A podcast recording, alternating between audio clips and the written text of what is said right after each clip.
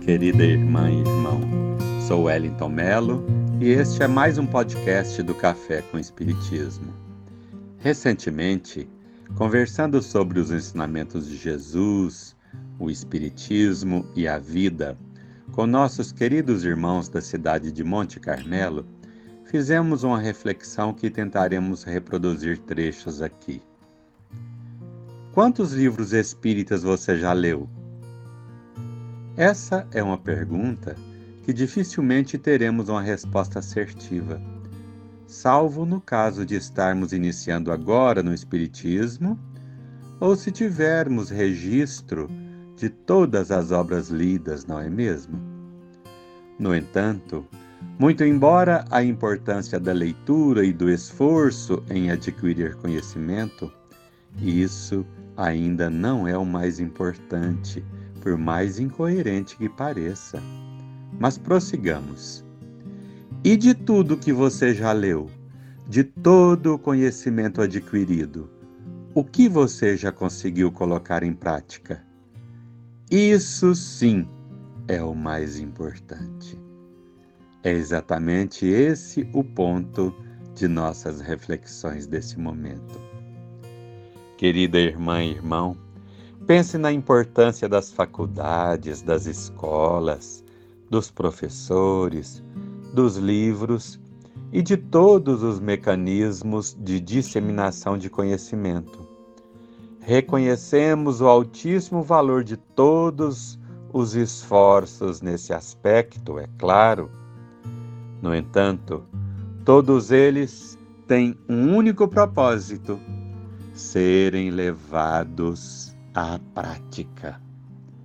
Veja que conhecimento sem prática é estéril, capenga, enquanto que conhecimento vivenciado é sabedoria.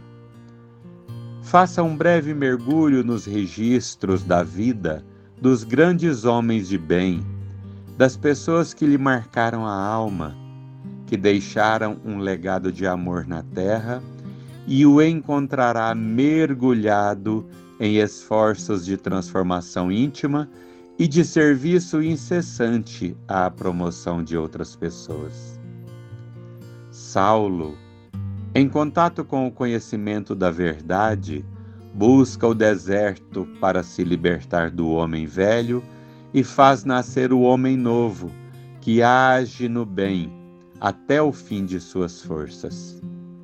Magdala assiste ao grande espetáculo de ação renovadora e caridosa protagonizado pela sua mais ilustre filha, Madalena, que após beber da água pura da fonte amorosa do conhecimento, tratou logo de se transformar em jarro melhor e levar em si mesma a substância renovadora que descedenta a alma sequiosa de uma vez por todas. E Gandhi, e Francisco, e Chico, Madre Teresa e tantos outros. Ao mesmo tempo, o conhecimento acadêmico, religioso, das leis morais que regem a vida já foram auridos por inúmeras outras almas que se estacionaram no academicismo e não souberam transformá-lo em sabedoria através do cadinho vivencial. E agora retornamos com a reflexão. O que tem praticado de tudo o que aprendeu? Ah, querida irmã e irmão, eis o que nos falta: ação e o que realmente vai facultar liberdade, paz, saúde, felicidade e ascensão espiritual não é a quantidade de livros lidos, decorados, ou a quantidade de reuniões que participamos, de lives ou de congressos que assistirmos. O que realmente ainda carecemos é a ação, e ação no bem, carecemos de amar. Observe que a segurança oferecida por um piloto de aeronave não é o curso que ele realizou, e sim a quantidade de horas de voo aureoladas de segurança e êxito. O que ele aprendeu perde força para o que ele fez. Vejamos a anotação de Kardec, contida no capítulo 17 de O Evangelho segundo o Espiritismo, item 4, intitulada Os Bons Espíritas.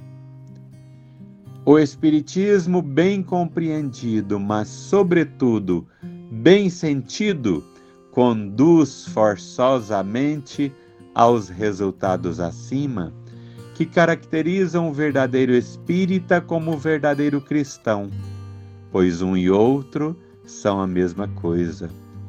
O Espiritismo não cria nenhuma moral nova, mas facilita aos homens a compreensão e a prática da moral do Cristo ao dar uma fé sólida e esclarecida aos que duvidam ou vacilam. Reconhece-se o verdadeiro espírita pela sua transformação moral e pelos esforços que faz para domar suas más inclinações. Enquanto um se compraz no seu horizonte limitado, o outro que compreende a existência de alguma coisa melhor, esforça-se para se libertar e sempre o consegue quando dispõe de uma vontade firme. Muita paz, queridas irmãs